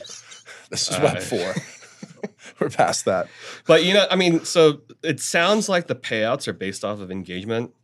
So this is going to invite all kinds of insane behavior. Oh no, it's, it's, it's, it's- Oh, sorry. I want to play this real quick. Uh, apropos of our Twitter conversation. Uh, I want to thank the motherfucking haters because you, you, you, you really make me get up in the morning and be the best I can be. All the naysayers, all the people that wanted to end my career, now I got to walk. I'm on a walk of fame. We could edit some of this, right? Lightly. And that's the motivation. You gotta let them haters motivate you. You gotta let if you wanna go in the gym, get go on YouTube, see somebody talking shit about you, then go get your reps in. You understand what I'm saying? So having having worked, If it wasn't for the haters, I definitely wouldn't have pulled this off. I swear to God. I swear to God. Thank you so much. I'm gonna give you so much more to hate in the future. Trust me. All right, and, and that is of course uh, John F. Kennedy. No, that's so that's uh, Ice T accepting his star on the Hollywood Walk of Fame earlier this summer. Uh, so so I've worked at a couple of media companies. Yeah. Where you know there will be a higher up exec looking at the data and saying, well, this kind of content is getting a ton of engagement. This is getting shared. This gets commented on. Uh, this has all the clicks. And then you know the editorial team comes in and looks at it, and you're like, I'm I'm sorry, but that was a mistake that we someone Yeah, yeah. wrote that, or that was from a partner that we didn't even know existed, and it's like. that we cannot have content like this.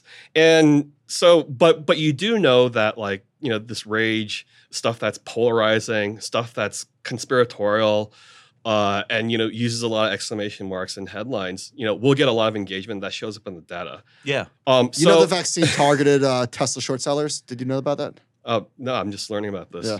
That's, Dude, that's it's gotta be all true. hate. The whole site is based on it's it's based on different groups of people hating each other, and then individual vendettas. Yeah. It, do- it's the but whole this, site. This, but this is, I mean, you know, if if they don't already know this, this this model will not work because the advertisers leaving. There's no, there's not going to be any revenue. There's no to new support- advertisers coming. Right, right. Because they No, don't want Chong. to. Because uh, you know, Procter and Gamble Sorry, doesn't shit, want you Cheech know and Chong are dryer gonna run out of Oh, sheets. money. Yeah, like advertisers don't want you know their consumer products or whatever it is they're selling next to conspiracy and hate and you know. So I, s- I pictures wrote of this down. I KKK said it's rallies. it's almost as if a dying social network populated by the bitterest, saddest, most anonymous losers on earth is also not a great financial investment. It's so weird.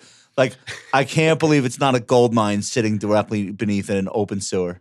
It's it's really amazing. It- And it, uh, kind of it kind of sounds. it wasn't like, always like that. That's not what the site used to be. That's just what it is now. I mean, it's almost like there's some desperate attempts to try to inflate some kind of metric inside the company with the hopes of finding some. Yeah, they're finding very obscure metrics and and shouting them out. Yeah, and then putting them on a slide somewhere, and then they'll try to sell. It All right, to I'll give some you a stat. billionaire Did you know 20% of weekday Twitter is stay at home dads yelling at CNBC or poor people explaining monetary policy to each other? Did you know that? I don't know what the other 80%. That's a real. I'm, I'm in the other 80%. I You're in just the make other fun of the, I make fun of the, twen- I make fun of the 20%. It's a fun, No, it's a it's fun just- role to have. Uh, So anyway, yeah, I want to give a shout out to Rich Filoni. Is that that's how you say his last name, Sam? it's actually Yeah. pronounced felony. You know Rich Filoni? So the Rich just tweeted at me, and tell me if I'm if I'm off here. You're so addicted to Twitter. by the So- way. the, most addi- you're the most addicted. No, at I'm this not. Table. Not not even close. You then, Jack. I'm, are you on it right now too? I'm on it right now. Same. I've been on it the whole, the whole, the whole call. Are Oh you guys I'm checking my DMing I notif- I've each think I been dropped checking my my notific- phone. I've been checking my notifications like for the last hour. So here's what I learned wa- watching the Napoleon uh, trailer. I knew that he was a general. Did he also become king?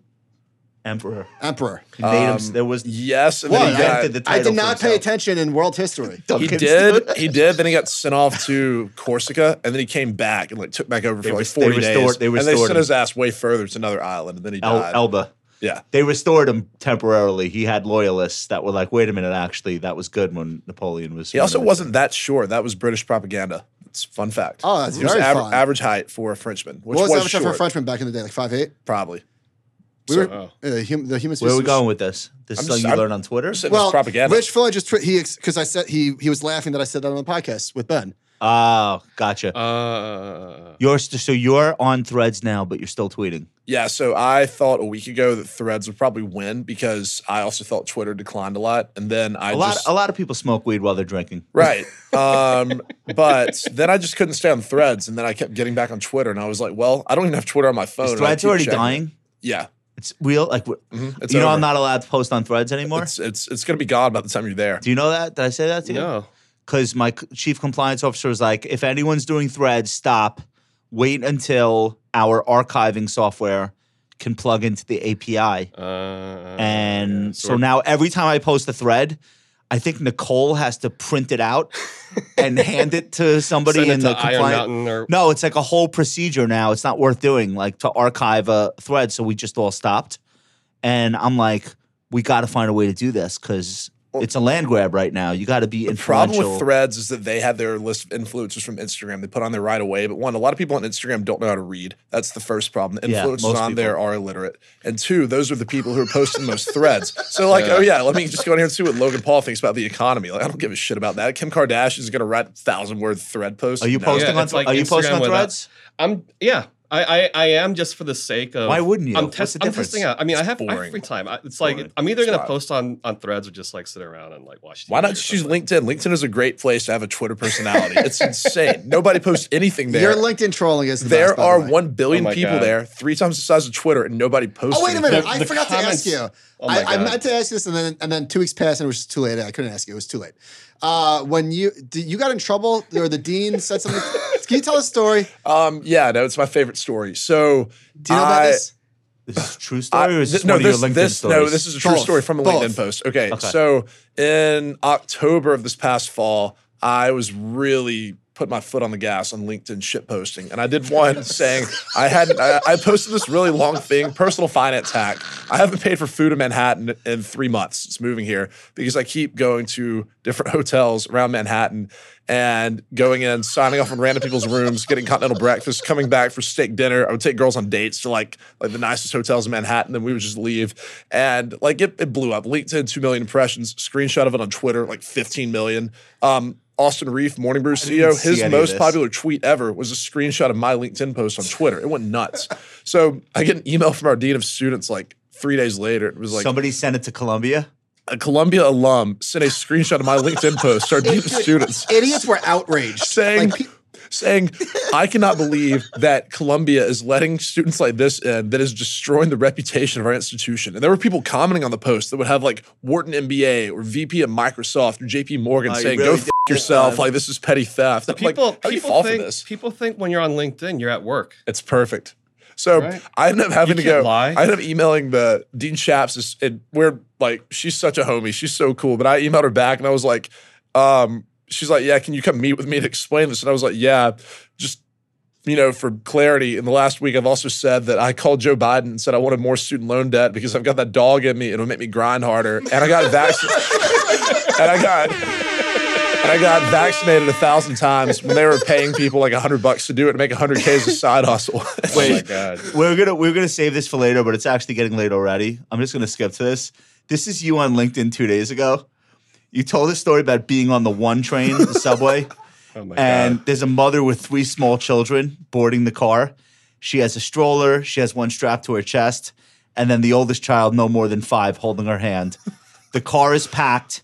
Everyone that was seated was avoiding eye contact with her. Like nobody wanted to give up their seat to this mother with three kids. And this is you. Unlike the others, I didn't avoid eye contact. Instead, I looked her five year old son in the eyes and asked, Do you want this seat? He smiled and replied, Yes, please, before stepping my way. I then shocked him by saying, Too bad. the mother looked at me, pleading, Please, sir, we are taking the train all the way up to the Bronx. I replied, Today, your son is learning a valuable lesson at an early age. You can't take anything for granted this world. If you want something, you have to go get it. All right, so you're a sick f- So a normal person reads this and gets what you're doing. Right. It's hustle porn. It's like a satire of, Of course. what these uh, aliens from Silicon Valley are posting in their real voice every day. Okay, Right. everyone understands that, but not but except not everyone. You people Not, don't not like the users on LinkedIn. And that's so that's that's LinkedIn people are like, he's a people in your network. that's, that's that's the secret sauce, right? So when see the thing about LinkedIn is one posts stay on the feed for like days, weeks, months. If anybody likes it, comments it, it pops on on their followers' feeds. So every single person who's commenting, please tell me this is satire. Yeah, You're yeah, a yeah, terrible yeah, yeah. person. I hope that kid grows up to kick your ass. All this stuff. That's just gonna put on their followers' That feed. kid grows up to kick your ass. I got a Somebody said- comment that was something like that. I think Um, it, it was something very simple. oh, bro, you'll be the one pleading with him for the seat in 15 years. I love that. It's probably Um, true too. It, it probably is if that Yeah, kid yeah. was real. Um, and then I also always comment, "Is this a joke?" No, I literally hate children. But anyway, Wait, wait. um, this guy goes, that kid will be primed for a career in sales. Good on you.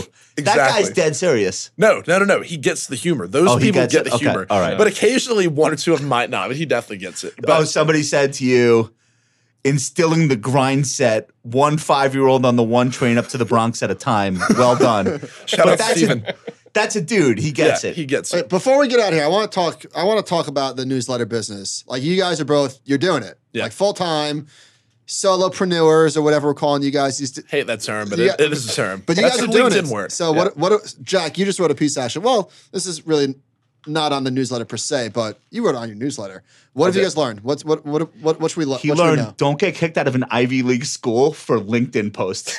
So Fair enough. But so so uh, Ryan Peterson from Flex Sports, also CBS alum, and he let DM me. He said, "If they make you delete it, don't do it." I was like, "Whoa! Like you're like a billionaire. This is a crazy message to get." He's like, "Freedom of speech," and I was like, "You're right." So honestly, I think it could have turned into a bigger benefit for me if I had gotten kicked out for something that dumb. But yes, that's still a takeaway. You would have gotten a lot of clout. For- Tucker And then- Carlson would have and then loved what- to have And had then me. what? And Oh then my you don't God. have But an so, Jack, Modest- you're, write a you're, book. you're Yeah. new to the to the workforce and to the newsletter industry, and I Right. know it's ridiculously early, but do you think like is this going to be your career? Yeah, no, I think so. I mean, I don't really want. I'm don't because of my LinkedIn history, I couldn't really get hired anywhere at this point. So it's like, yeah, I'm kind of all in on this. We might have a place for you. What? Uh, how many people are you writing for? Uh, on my newsletter, forty three thousand, and then on exec sum, two hundred fifty four thousand. And you're 26 years old. Yeah. Keep going. Sam, what about you? You ever going to go back and work for the man? No. Uh, you know, that's a that's a good question. They but I probably don't call think you so. like, "Hey, we got an executive editor spot opening up." you know, it's funny. It's like as soon as I start this, they think that I'm just on the market, but like, no, Yeah, yeah. I'm actually really giving this my all right now, and it's it's great. Oh, like you think it's like a cry for help? They well, no, I they, think they, it's in between gigs, so I'll do a Substack. yeah, yeah, yeah, yeah, Yeah, yeah. yeah. But no, no, I, I I think it's great. Like the the freedom, the flexibility. How the- many Oh. are you? Two years in now? I'm Or- two years in, Okay, and I have a little over twenty thousand. and you love it. It's amazing. You're It's enjoying great. it. Are you guys Yeah, I both love in the it. stack or one of you is? Are you guys- Beehive. The hive. I'm I'm X stack current hive. what are you? Yeah, I'm on Substack. Okay. What's the big difference between Beehive and Substack? Um, I mean, the business structure wise, Substack they make their money from taking a cut of like premium revenue. Sub or on Beehive, it's just I pay like hundred bucks a month for the list of features, and they all have they have like they're both good. They just have slightly different features, landing page setup, whatever. Okay, Yeah. got it. Uh, we're gonna do favorites, but first, did you guys have fun on the show today? Oh yeah, Yes. All right, we had a lot of fun. It's probably the hardest I've laughed in a while. What about you? So it's nice to like, Yeah. nice to get. 100%. All right, Yeah, a- as solopreneurs, you know, we don't do Yeah. anything social. I just, so I this just is sit in my it. room all day Yeah, vlogging. Yeah. It's horrible looking. bullshit. You're Looking at a tra- wall. uh, you're doing a lot of travel this summer. I do like traveling. All right. Uh, all right, let's do favorites. I will start. Um, did you know uh, S- Steven Soderbergh has uh, a mini series on HBO Max? Claire Danes. Who else is in it? Claire Danes is great in it, as always. And so is um, the guy from Justified. What's the actor's name? Oh, Timothy Oliphant. Tim- Timothy. Al- So they're like the parents of a potentially kidnapped kid. And I, I- won't Uh, I'm say hu- anymore. I haven't watched it yet, but it's, it's I'm 100 percent w- going to. I'm in. I did two episodes, I think, and I think the third comes. I think they come out on Wednesday nights. Does, has Soderbergh done, done any, any other TV? I think this Uh, yeah, the girlfriend experience. That was TV. I, Yeah, that I didn't It was watch. like Showtime or something. There was- It's like it's a series. It's crazy. Cool. anyway, I thought that was cool. My other favorite was Jack's LinkedIn, but we did that already. Uh, you're very funny on LinkedIn. Thank you. Um, and, And IRL and in real, and on like Ramp Capital. on like on, like, Ramp, Ramp you're Capital. actually funny in real life. All right, Michael, what do you got for us? uh, your boy Ray Romano. yeah, Did you, you know he's got a movie out? No. Or I don't know if it's his what directorial is it? debut. Ice Age Nine. directorial debut, but he directed a mo- movie. Wait, I don't get it. What's so funny? What's the movie? What What did you? do- What's Ice Age Nine? I don't know. I, did, I haven't Well, seen John him do a. laughed. I It's get- a, a series of animated movies, the Ice Age movies. oh, he was. Oh, I got. Okay, sorry. Oh yeah, he was a character. Uh, so He was the mammoth. Woolly Mammoth, right, That's right, his right. biggest movie. right. I right. That's saw- a big movie. my dad told me to watch this. This is not the typical movie that I would watch. Um, but given that he's, uh, you just saw him on TV, and I love Ray Romano. All it right, was synchronicity. So It's you, called- you press play. it's called Somewhere in Queens, and his wife is played by I forget her name. It doesn't matter. Here's here's the line: Leo and Angela Russo live in a blue live a blue collar life, surrounded by the big personalities of their overbearing Italian American family. When their son's chance at a life changing basketball sho- scholarship is jeopardized, Leo, who's Ray Romano, risks everything to help him, but may tear the family apart trying to make it happen. Not I'm like in. a type of movie that I'm I would in. watch, but it was it was great. It was, it was I'll, great. gi- I'll, gi- I'll give it a It was shot. great. Shout out to Ray Romano. Uh, Sam, any favorites? Um, yeah, I was gonna just say a general thing of like, you know, try signing up for a bunch of independent newsletters. It doesn't have to be my newsletter, but like try signing up for some of the stuff that people are writing because there's there's actually some really good stuff out Shout there. out, shout out your favorites. Um, all right. So the one that came to the top of mind is this guy Blake Millard. He's a financial advisor, and I th- I actually met him at Future Proof last year. Okay. And he told me about his newsletter, and he's like, you know, I'm working on this thing. I, I publish it every night. You know, it's a couple charts, whatever. Every night. Wow. Every night. I don't know what it is, but I have to open his newsletter every. oh wow. night. What's it- so? What's it called? It's called the Sandbox Daily, and it's Okay. basically just sort of a roundup of both research and news from, of the day. But I don't know what, what it is about like his writing and his presentation. But like before I go to bed, I have to open it and scan through it because I've seen this before. because like I, Blake's a I, compound I know fan. that Yeah. oh I, I know that if I if I've missed anything, he's gonna have it. And if if if if I've seen everything that he's covered, then I feel good about my day that I haven't missed anything. So Oh, interesting. he's he's capturing a nice Ah, cross. Can I tell you who I, who I pay for? Uh, Eric Newcomer, Yep. uh, Mark Rubenstein, Yep. That's uh, right. Matt Klein. Amazing. Um, who else? Uh, who else? Who else do I pay for? who, who else? I mean, is good? Sam Rowe, obviously. yeah. Who else? Who else is good? Who else are you reading? Uh, I just started reading Jack's newsletter. All right. Oh, you're. I mean, He's all Jackson, right. incredible. Oh my all right. god! Yeah, Incredible I mean, writer. you know, he's Jack's one of the. I don't know too much about you, but it seems like you're like one of the few people who can post on LinkedIn that you didn't give a mother a seat on the subway, but then write something really thoughtful in your newsletter while quoting Elie Wiesel. Yeah, no, I've got range. yeah, You need to be able the to do both. range is. It, it- I'm, I'm really, I'm really impressed by the. Thank range. you. Let me quote. Let me And- and, quote. and Jack. I, I can tell I can tell that you enjoy the writing. I, I think that's the thing. It's like when you scroll Yes. through somebody's new- newsletters, you can tell who likes writing and who's doing it. For I bumped yeah. into Jack. I bumped. Remember, I I bumped into you at uh, the movie premiere. Yeah. Uh, not long ago, and I think I said this to you. If I didn't, I will say it to you now. You remind me of me 15 years ago. Uh, I was probably 32 when I started blogging, and now I'm 46. But like 15 years ago, I like had to, I was like compulsion. I have to write today, and I think that came through in the early stuff I was doing Yeah. um, which admittedly was most of it not very good, but the audience didn't really care. They would go with me Yeah. because they could tell I was like compelled to tell the story of what I was doing on Wall Street. And I haven't really seen a writer come along since until you, where I was like, oh, I really feel like this guy is in that phase that I was once in. So I think I told you that, or if I didn't, I'm telling you now, keep going um, because it's going to go somewhere incredible that you can't even imagine. I want to. I want to quote Jack because he's he was silly on the show today, but Wait, wait, wait. I just gave him his flowers. He's going to react. This is like a moment. Yeah, no, that's Go ahead. like I, I appreciate that. Oh, you wanna Seriously, pound it That's out? awesome. Let's go. Pound it out. All right, so sorry to cut you off. Jack wrote wrote five things that you changed your mind on. Number one was work and traditional jobs aren't prisons you should sk- seek to escape. And here's what you wrote. Quote, there is absolutely nothing wrong with spending 50 hours per week doing a job you like but don't love that pays you enough to support your family and leaves you the free time to pursue activities that you enjoy. Your job doesn't have to be your whole life. It's okay if it simply supports everything else. End quote. Uh, you are wise beyond your years. I 'Cause agree there's with that. there's Oh my so God, much that's bullshit beautiful. about What is that in response Work to? for Like, you yourself. have to do what you love. Yeah. or you It's- have it's- to be an well, okay, I entrepreneur. mean, Quit your But day there job. are bad jobs and good jobs. Side yeah. hustle. I consider myself pretty lucky that I like what I do, but also like the editing side of exact some. That's not something I love. That's just like an additional income stream within the writing sphere. Like, that's what I view as my j- like. Everybody has parts of their job they don't like, and if it like, y- yeah, the whole idea you have to like love your job's fing stupid. Nobody actually loves what they do every day. Like it's just like find something that's Yeah, what if you really love good that it three days a works. week and two days a week you hate it? That's Isn't that better good than enough? most. Yeah, Yeah, and, 100%. and if it pays, if it pays your bills, if you can feed your kids, if you can take your kids to Disney World, it's like Yeah. that's probably a pretty And good then do job. something you love when Yeah. you're not working. It's plus if you have something you love and then you do it for work, it becomes a job. It's better to like do something you like for Yes. work and do something you love where you don't give a shit if you make money from it or not. That's good Southern. All this, all energy. Jack, all the That's right. sports guys that finally make it to E ESPN or the NFL, like it turns into a job. Yeah. What they love turns turns into a job. Yep. And it's okay to have a. j- By the way, it's okay to have a job. Not everyone has to be chasing their passion. Uh, if you could find aspects of your job that you do love, it's enough. Yeah. Yeah. It's If- enough. Like just like the it, it can be rewarding just to be playing into your strengths. No, but Like, Sam, seriously, what's your favorite?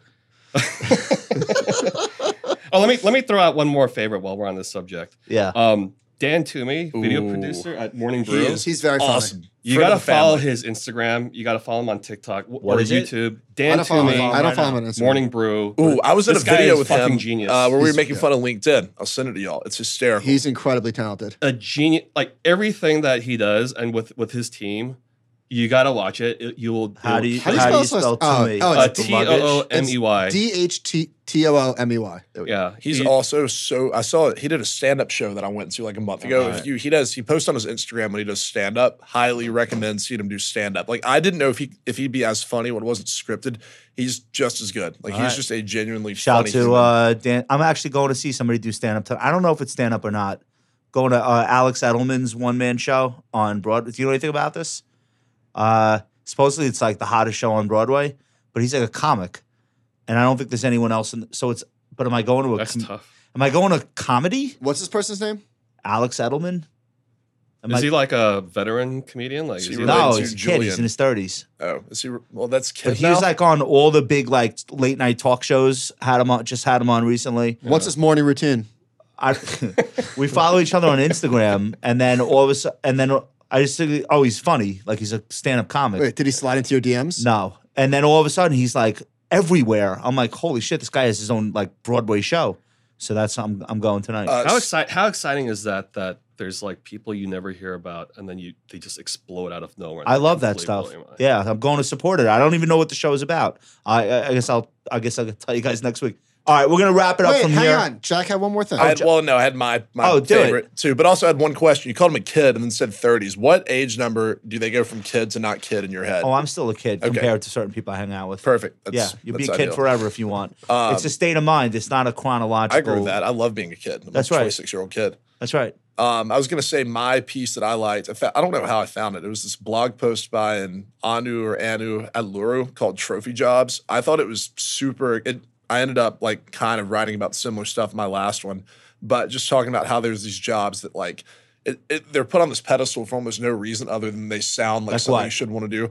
Like like everybody wants to be a VC or a founder. While it's not that every job like VC isn't a trophy job for everybody. Some people really want to like be an investor, do VC. Some people really want to found a startup. But there's a lot of people, like especially my age, that just oh, I want to be a VC because the idea of it's cool. And there's that in every Like I want to be industry. an astronaut. Yeah, like Yeah, same yeah, type yeah, of thing yeah. without even thinking I wanna about be a the cowboy. work. Yeah. And then they get there and it's like, oh shit, like this isn't actually an I wanna want to be- Because you know what? They it's not that they want to be a VC. They want to be a successful VC. yes, yeah. don't wanna be and there are, there, an there's ordinary a big VC. difference between those two. Yeah, That's right. I want to be an Oppenheimer. I, I want to be an Oppenheimer. All right. I think we're good. All right. Uh, Duncan, we ready to wrap up? All right. Listen We're up, guys. This is important. If you love the show, or if you even just like like it a lot, there's only one thing we want you to do: write us a review. Like, be honest, but write a good review. Uh, you can give stars one to five on Spotify, on Apple, wherever you listen to the podcast. Reviews are important for the algorithm. They indicate to other podcast listeners that this is a quality show they should check out. On LinkedIn. So, uh, is that heavy-handed enough? My my pitch for all right. Hey, follow uh, follow Jack Rains on where's the best place to follow you? You're obviously funny Twitter. on LinkedIn, Twitter, and LinkedIn. Jack underscore Rains on Your Twitter. dark Just Jack dark Rains. Jack Rains on Twitter. There we go. Okay, and uh, the Substack is exact sum. Uh, get my Beehive or Beehive guy. My blog is youngmoney.co and then I see. execsum.co. That's how I, know. That's how I know somebody's under 35 and they have like seven different things you have to follow them on. uh, all right, Sam, you're the ticker. Tell people where they could find that. yeah it's ticker.co Okay. TK, oh, we're both .co. That's awesome. Yeah, dot Yeah, com's yeah. great. Rock it's on, cheaper man. than dot com. Oh, for sure. E, But what are you? E TKER. TKER.co, Dot com. and you can find me on Twitter at Sam Rowe. Threads. threads at Sam at by Samro. I think. All right, Don't- E don't worry about threads. Uh, You guys, question. You guys, question today. We uh, we loved having you. Thank you so much for doing this and all the prep that goes into this and just making it a great show. I had so much fun. Mike, you have fun on this so one. much. Love you guys. Yeah. All right. We love hey you. guys, Yeah, make thank sure to leave us a rating and review. Subscribe. Follow Jack. Follow Sam. We will see you next week. Jack, wait till you hear this show. All right, you guys feel warmed up now? Feel like you're ready to do this? I just wanted to kind of get the cobwebs out. Nice. Yeah. Round two. Let's go. This is unplugged in? No, round one. We haven't even been.